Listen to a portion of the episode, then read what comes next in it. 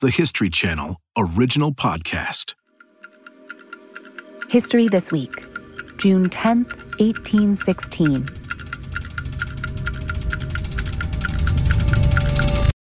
I'm Sally Helm. Lightning above the lake. A group of famous friends is gathered at a villa in Switzerland. The poet Lord Byron has rented the place. He just moved in today.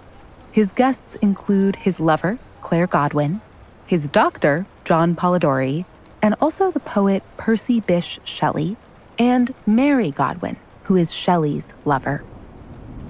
It's a summer alpine vacation, but there is no sun sparkling on the lake. 1816 has been unusually dark and dreary. Some are actually calling it the year without summer. A volcanic eruption in Indonesia has spewed so much ash and lava and sulfur into the air that a massive cloud is drifting across the globe and distorting the weather. There's frost when it should be warm, dark clouds when the day would normally be bright. And so, these pleasure seeking poets are stuck inside, trying to pass the time. They've gotten their hands on a book of ghost stories, which feels right for the gloomy setting. And after a couple of days of rain, Lord Byron comes up with an idea a challenge.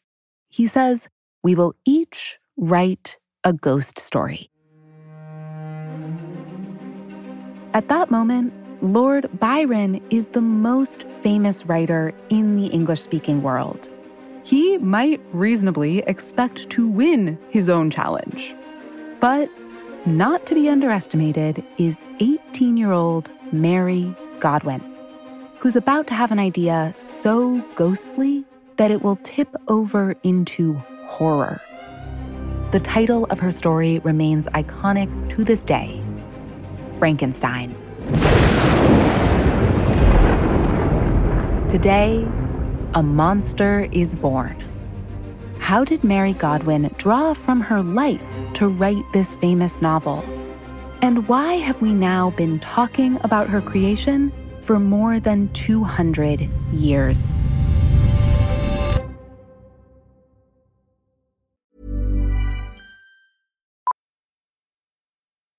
Millions of people have lost weight with personalized plans from Noom, like Evan, who can't stand salads and still lost 50 pounds.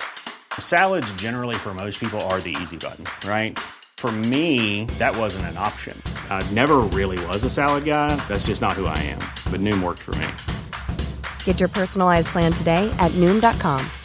Real Noom user compensated to provide their story. In four weeks, the typical Noom user can expect to lose one to two pounds per week. Individual results may vary.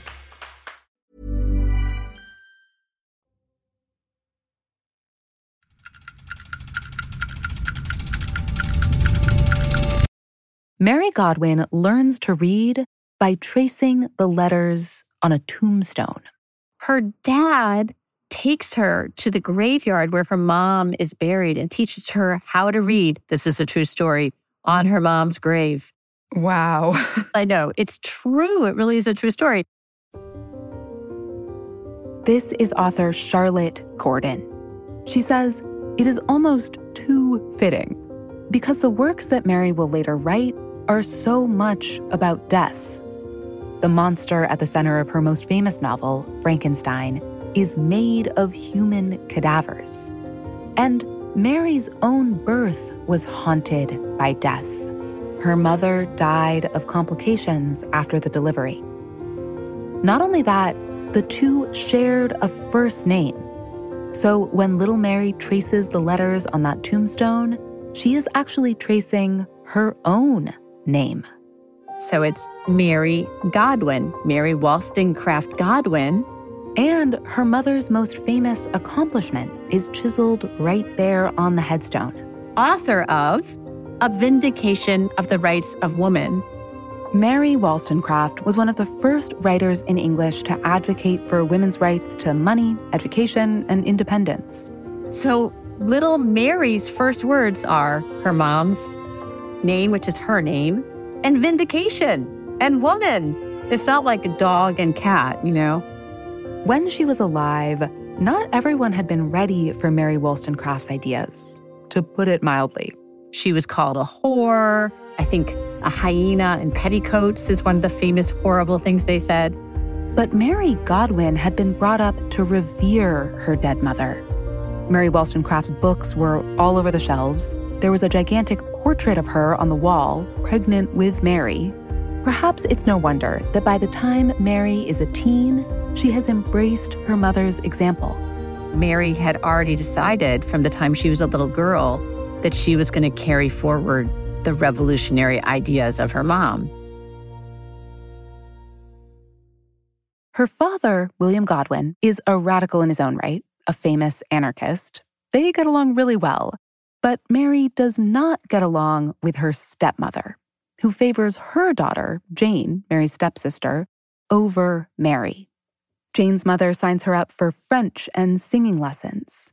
Meanwhile, Mary and her stepmom can't stop fighting. It gets so bad that Mary is sent away to Scotland. But if the plan is for that trip to calm her down and make her follow the rules, no. Scotland during this time period would be like going to San Francisco during Haight Ashbury. It was a radical hotbed of revolutionaries who were protesting the English government. Mary feels right at home. She buys a tartan, the plaid cloth symbolizing Scottish freedom. Kind of like a tie dyed t shirt in 1970. And she comes back to England and she wears the tartan all the time as like a declaration of what a radical she is. It's back in England that the 16 year old Mary meets a 21 year old poet who, like her, wants to remake the world. He is Percy Bysshe Shelley. And when he meets Mary, here's what he sees. She was small, but she had reddish, goldish hair that was apparently one of her great beauties. And she was very, very, very pale. And there's descriptions of her during this time as being kind of magical looking. Mary's father invites Percy to dinner at the family home in London, where Percy gets a sense for what this pale, red haired teenager is like.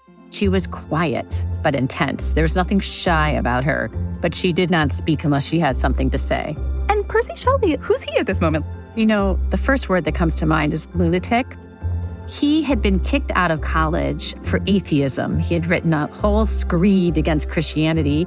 He too was at constant war with his parents. Percy is a philosopher, a poet, and not all that down to earth. He had great ideas like let's put revolutionary messages in glass bottles and throw them into the water, and then they'll wash up on beaches and people will be inspired. This is classic Percy like incredibly idealistic and not a practical bone in his body. Mary is into it. His hair was a little too long. He often wore his shirt open so you could see his sexy throat and, you know, chest. To older people, he looked a little sketchy, I think. But to a young woman, he looked super exciting. So when she meets Percy, it's pretty much love at first sight for her. And she lets him know by taking him to her favorite place, her mother's grave. She says to him, I love you. We are soulmates. At this moment, June of 1814, Mary and Percy are in the grip of a powerful movement called Romanticism. In some ways, Romanticism is a reaction against the Enlightenment, with its emphasis on reason and order. The Romantics, on the other hand, prize things like individual conscience and imagination. Their art pulses with emotion. It exults in the wildness of nature. And it doesn't shy away from the problem of death. So Mary and Percy are standing in a graveyard with her declaration, We are soulmates, hanging in the air. It's kind of the most romantic situation possible. Percy looks at Mary and says, I feel the same. They are in love. Now, the only thing left to figure out is how to move forward as a couple. That is not going to be easy. Percy has an estranged wife and two children. Mary knows this. She says, Because you're married, we will have to run away together. And that's what they do. The couple runs off to Paris, which creates a scandal. Mary's family members are not happy, except for one person her stepsister, Jane, the pampered sibling with the French and the singing lessons. She actually joins them in Paris. When they return to London, she changes her name from Jane to Claire because she thinks it sounds romantic. And eventually, she gets tired of being the third wheel. Claire wanted her own poet. She wanted to have an exciting affair. And there was probably no one more famous during this time period than Lord Byron.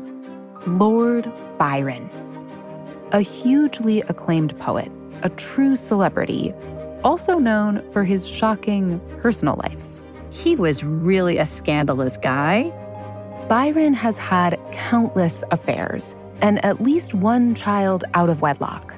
He's had relationships with men and women and an incestuous dalliance with his half sister. One of his former lovers called him mad, bad, and dangerous to know. He was another rule breaker and extraordinarily handsome and charismatic. Just what Claire is looking for. She propositions him by letter, and he's like, sure. So they begin an affair. To Byron, it's just a fling. But Claire has other ideas. So she makes some plans. She finds out that Byron is going to go to Geneva for the summer. Then she convinces Percy and Mary who now calls herself Mary Shelley, to bring their baby son on their own vacation with her to Lake Geneva. She has a feeling that Byron will be interested in the Shelleys, this up and coming poet and his mistress, the daughter of famous radicals. So, in May of 1816, they all travel to Switzerland. Lord Byron shows up in typical style he was obsessed with Napoleon. So when he arrives in Geneva, he's got this carriage that he has designed to look exactly like Napoleon's carriage. He's also brought his menagerie eight dogs, some monkeys, a falcon, and tagging along is a young man named Dr. John Polidori. He's supposed to be keeping track of Byron to make sure Byron is writing, and he's kind of an unhappy fellow. Like he wants to be like them, but kind of isn't and is really put in this place of being this kind of uncomfortable observer. So, what is the vibe around this party in Lake Geneva? How are people talking about them? There was one hotel that all the English usually stayed at in Geneva. And so that's where they're all staying initially. A hotel where the British aristocracy come to see and be seen. And they find this group scandalous adulterers, ruined women, poets. The newspapers call this group of friends the League of Incest. And every time the two young women enter a room, everyone is quiet. People turn their backs on them. It's horrible. So the whole group says, in effect, well, if you don't want us, we don't want you. They leave the hotel and decamp to a pair of vacation homes across the lake. They're not far apart, 100 yards apart, and they spend all their time together but the aristocratic hotel guests are not done snooping. They actually set up a telescope to keep those poets in their disapproving eye until storms sweep in and obscure the view.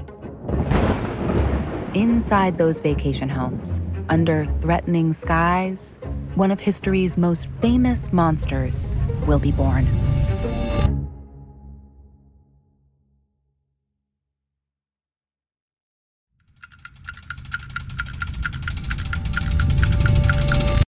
June 1816, the year without summer. It rains and it rains and it rains. And you know, you cannot keep a bunch of romantic poets all cooped up without something happening. It is during one of those dreary days that Byron throws down his famous challenge. We will each write a ghost story. They're really trying to create works that provoke strong feelings in their readers. And one of the strongest feelings that a reader can have is fear and awe and trembling. Blank pages on desks, ink pens in hand, everyone gets to work. Byron does start to write something and it turns into Manfred, which is a long poem about a magician. And Percy starts to write something which turns into his Prometheus Unbound. But it's Mary who starts writing immediately and really does come up with a story that will scare audiences for hundreds of years after. Oh, so she wins the ghost story challenge, we would say. Oh my God. Yeah, the two men don't even write a ghost story. For days, Mary writes. She's totally absorbed by her story, which is about making dead flesh live again. She writes, and then she'll pass the notebook over to Percy, and he will make corrections or changes, and she'll either accept them or not. When Percy and Byron read her early pages, they say, You're onto something. She works feverishly on her manuscript as the atmosphere around her starts seeping into her scenes. The dark, the cold.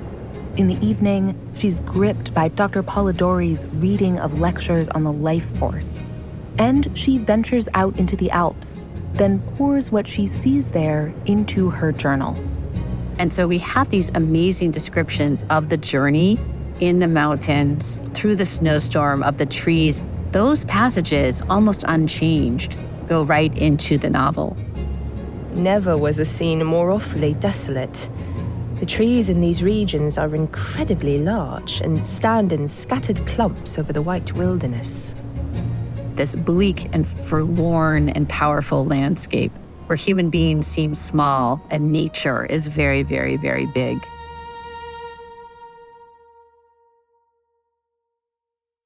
In Mary's book, one of those small human beings tries to bend nature to his will. The main character is Dr. Victor Frankenstein.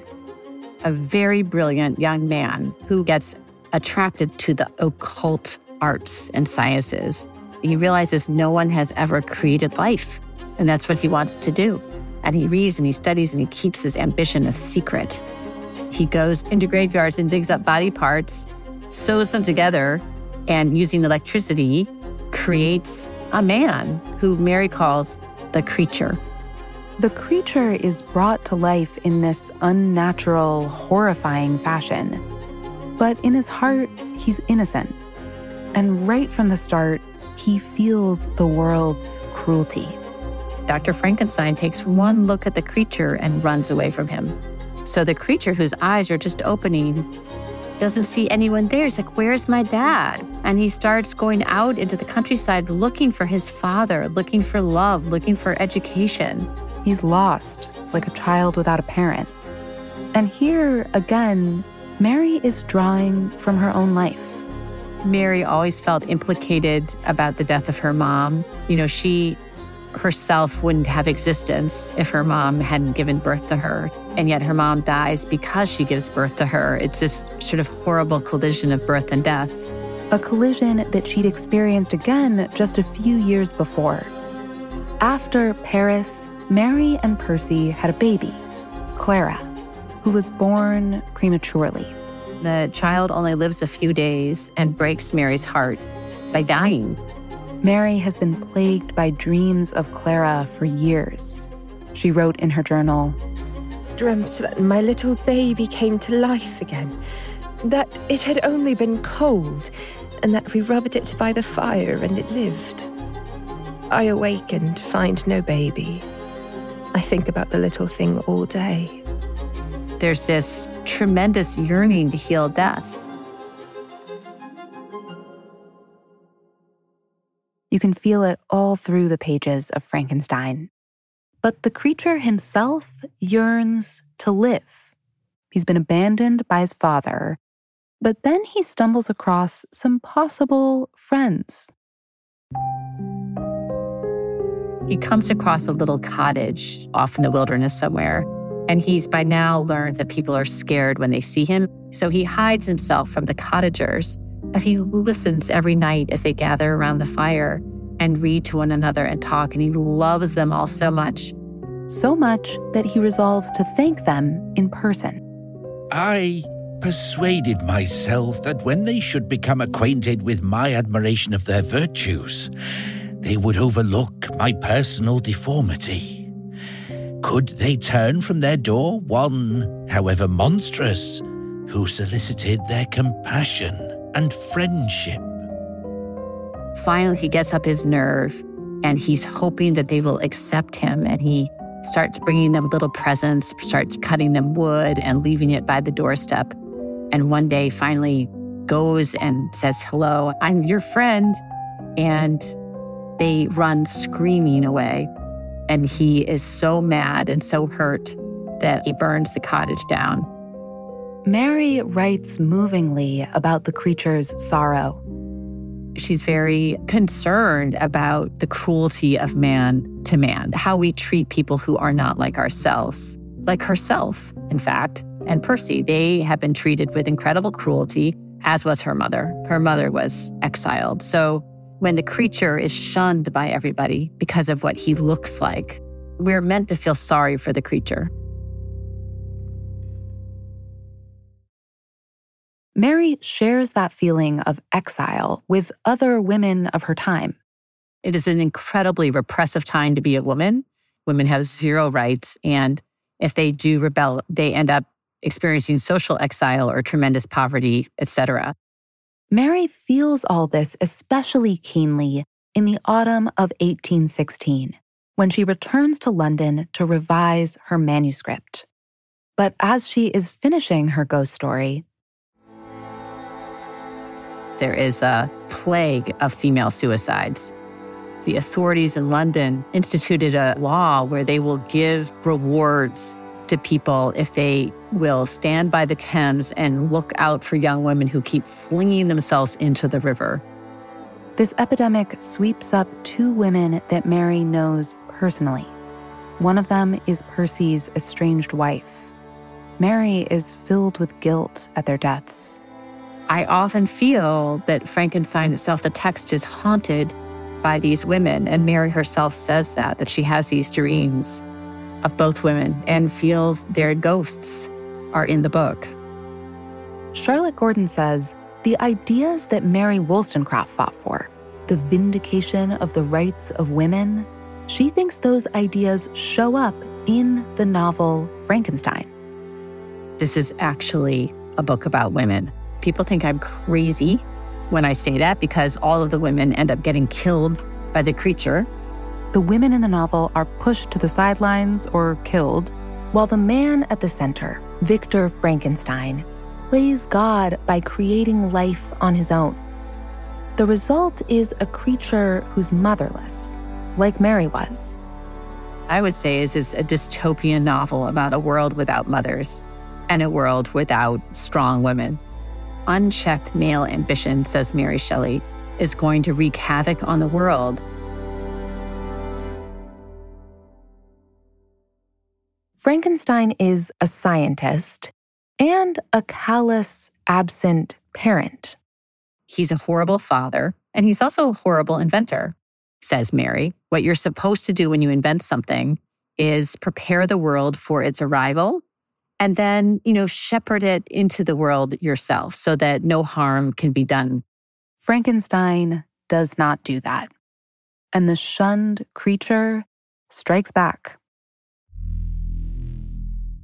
The creature starts his path of revenge, and he's by now figured out who his father is. And he goes to where Dr. Frankenstein grew up, and he kills members of Frankenstein's family and when Frankenstein realizes that this monster is chasing him, they have a big confrontation up in the Alps.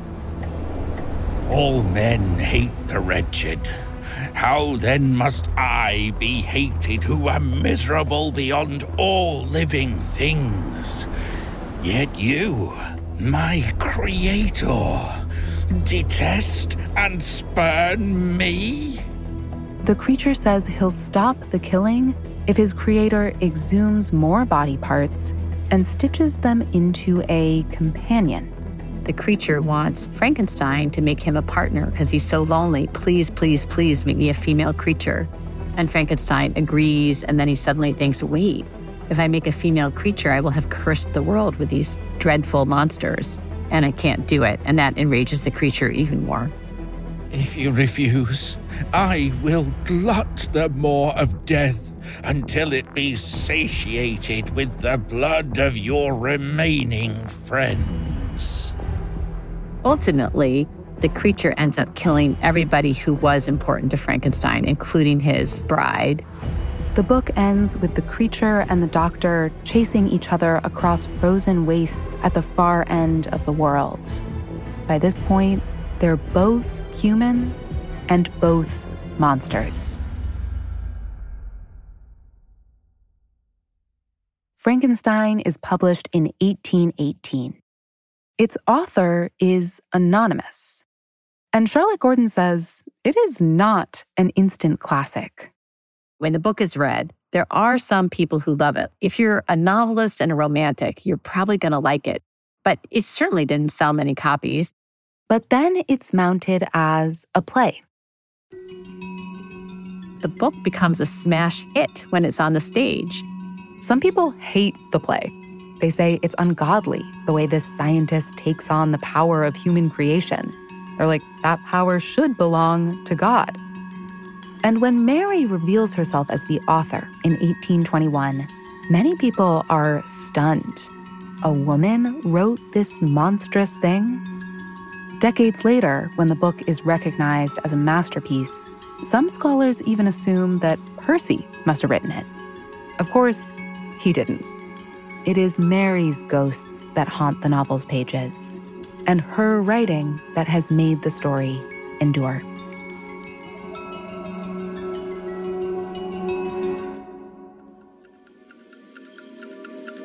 Thanks for listening to History This Week. For moments throughout history that are also worth watching, check your local TV listings to find out what's on the History Channel today. If you want to get in touch, please shoot us an email at our email address, historythisweek at history.com, or you can leave us a voicemail, 212 351 0410. Special thanks to our guest, Charlotte Gordon, author of Romantic Outlaws The Extraordinary Lives of Mary Wollstonecraft and Mary Shelley.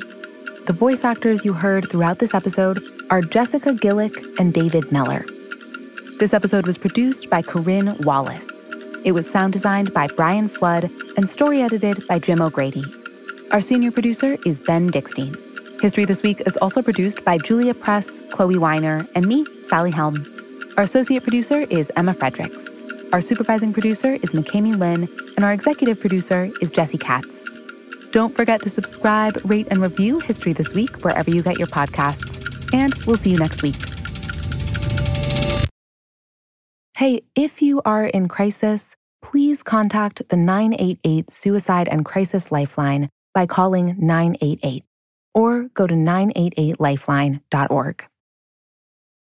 Copyright 2023 A&E Television Networks LLC, all rights reserved.